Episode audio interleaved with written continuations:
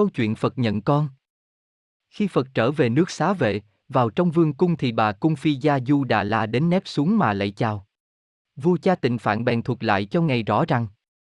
Từ khi thái tử bỏ cha, lìa vợ, dứt con mà đi tìm đạo, thì nàng ở trong cung rất niềm hiếu thuận, nết hạnh và giữ nghĩa cùng chồng, việc nhà trọn vẹn.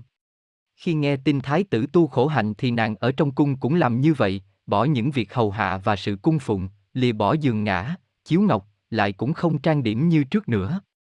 Khi đó bà Gia Du Đà La bèn dắt con là La Hầu La ra cho cha thấy mặt.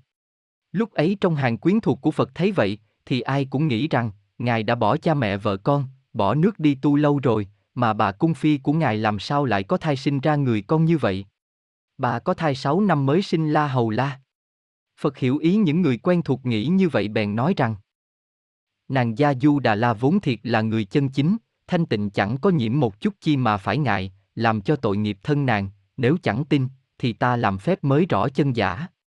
Phật nói rồi, liền dùng phép thần thông làm cho mấy vị tỳ kheo theo hầu, ai nấy cũng đều biến thân hình ra như Phật, không khác chút nào cả. Bà Gia Du Đà La bèn lấy chiếc nhẫn ấn tín đương đeo nơi thân mình mà trao cho con là La Hầu La và bảo rằng Con nhìn người nào là cha của con, thì con đem chiếc nhẫn này trao cho người ấy. La Hầu La liền lấy chiếc nhẫn trao đúng cho Phật. Rồi Phật dùng thần thông làm cho các vị tỳ kheo kia hiện lại nguyên hình. Vua cha và những người trong hàng quyến thuộc thấy vậy rất vui mừng và khen rằng La Hầu La thiệt là con của Phật.